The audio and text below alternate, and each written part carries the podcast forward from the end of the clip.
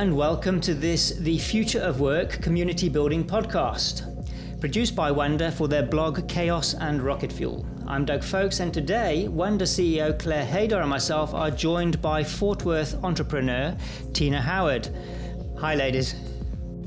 Hi, Doug. Good Hi. to be back. Hi, Tina. Hi, guys. Glad to be here.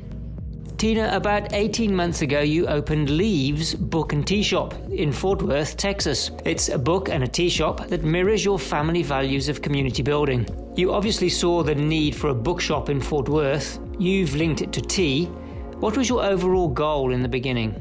We think um, pausing from the hectic pace of life is important. We feel like tea and books allow you to do that, and we wanted to provide a space where people could pause and then also be present and connected. You've created a space centered around community, but what you've created directly impacts work. Can you maybe share with us what your thoughts are on community and work and how that factored into your thinking as you planned and, and built towards this tea shop? Community and work um, go together on multiple levels for us, um, both in my in my brain and philosophy, and through the shop. One aspect of that is I truly believe in a "we're stronger together" philosophy. I say it often that the high tide raising all boats. Um, I think healthy competition is is good and challenges us and motivates us. Having a place where our community can come together and exchange ideas and share their mind and bring different perspectives is important for making everyone stronger in our whole um, neighborhood better. I want to expand the conversation a little bit more into the actual specific elements of work. So, both the work that you've created, but also the type of work that gets done inside the tea shop. I can still remember those very early conversations that we had where this is actually something that you grappled with. You were like, you know, are people going to work in the shop or are they not? Are we going to actively encourage it? Or are we not going to encourage it? Can quiet space be a place where work happens as well? So, our philosophy of work in the shop has always been one of we think pausing is important to your work. We think that productivity that constantly churns and never takes a break um, becomes less productive, and that giving yourself space to actually ruminate on a topic or think through something more deeply or to just give your brain a, a rest uh, allows for creativity and increased productivity. And we believe that that is backed by science um, as well as anecdotes. As such, what we implemented from the very beginning was a Wi Fi free space. Um, we certainly said, if you want to bring your own hotspot, you can connect. We felt like most people could connect to the internet no matter where they were on their own.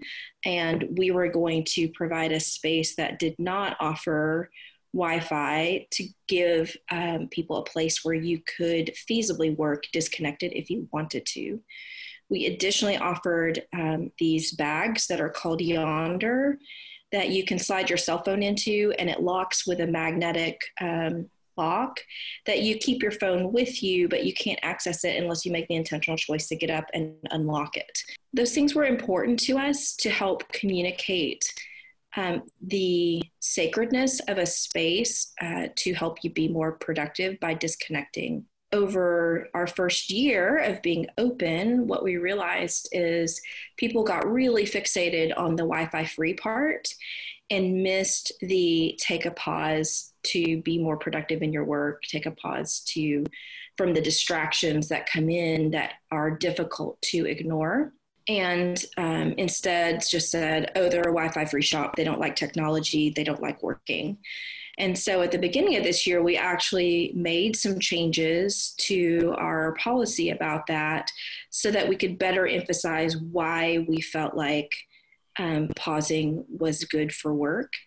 Um, so we allowed uh, Wi Fi access during the weekdays um, and also took it away on weekends and Wednesdays. It was our Wi-Fi free Wednesday. And additionally, we we wanted to make sure our message was clear about how we valued work and the way that we work over just being um, technology free. I love what you guys are doing in the shop, but something very interesting happened recently, and I actually saw it play out on your guys' Instagram page where you made this announcement about the Wi Fi, and it really triggered a nerve in one of your people who regularly come to the shop. We made the announcement about adding Wi Fi to our shop. I had a customer reach out and share with me that she was frustrated by our post and disappointed. As I dug into asking more questions of her to understand her perspective, um, some things clarified for me. One is, as I understood her perspective, it was really um, around this feeling of like who who are we as a, a tea shop to be dictating for others when they could be on um, our Wi-Fi and and not um, that it felt like we were trying to manage someone else's work uh, environment and not trusting them to choose when they could be on and when they couldn't.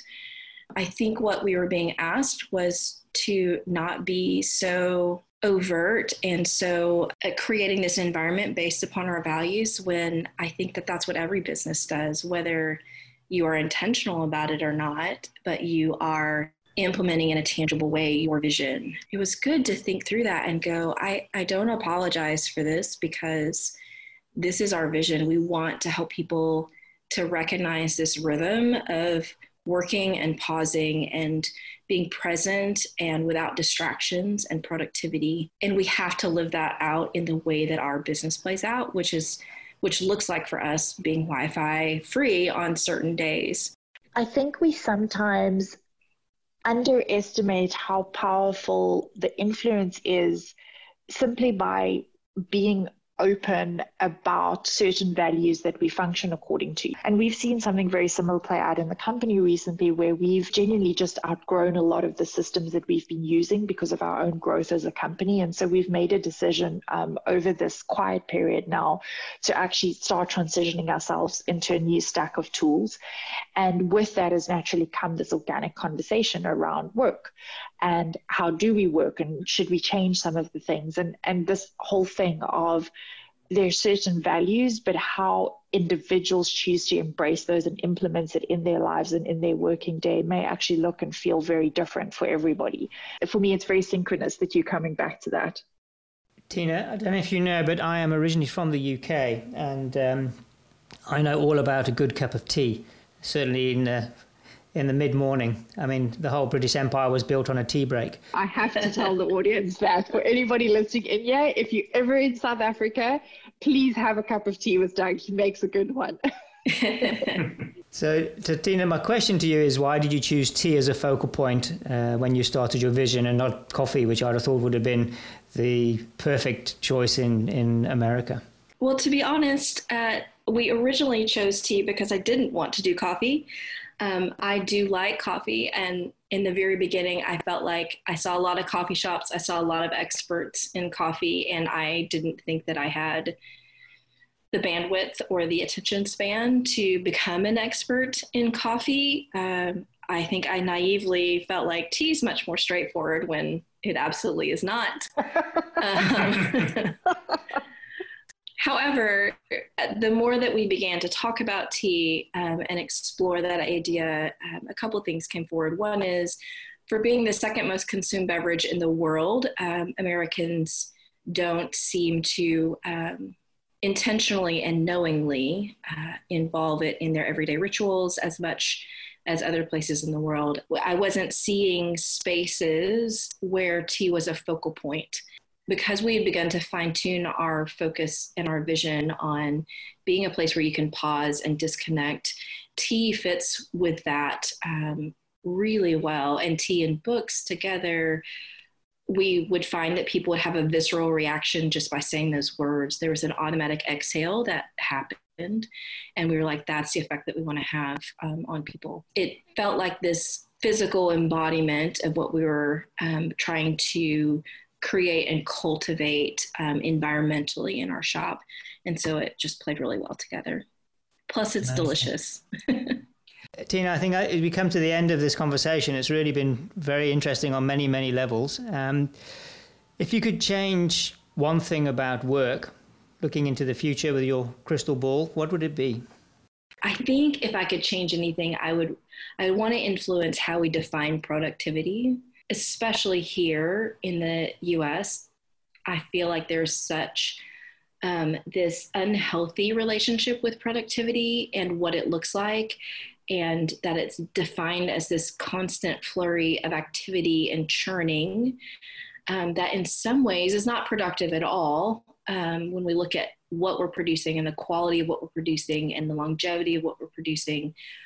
And sometimes it's even just a flurry of activity with no actual production um, tied to it. I think productivity at times looks like sitting quietly and giving yourself space. I think productivity also looks like, even as you were saying, Claire, of taking a vacation or taking a break um, and doing other things that fulfill you or that allow you to expend some creative energy or that recharge you in some way. When you look at sleep studies and you see people who think that there's a value in not getting enough sleep that because you're getting you're wasting time because you're not getting things done and then you look at their output and their ability to work and concentrate and and there's there's scientific data that says you actually can't get as much done when you're sleep deprived um, it's just this fallacy of what productivity is and and if i could change people's perception of that i would Tina, I've got one last question. And obviously, with the success of Leaves, what other areas of society would you like to impact next? We've really focused on our neighborhood, where we live and where we work. I'm interested in exploring, um, Claire, what does it look like to go to another city? What does it Finally. look like? what does it look like to be in another state? Um, all of those things require understanding a community and its culture and how it works. The other thing for us um, is we're very involved in the local artisan scene of the arts um, of of our culture that's right around us.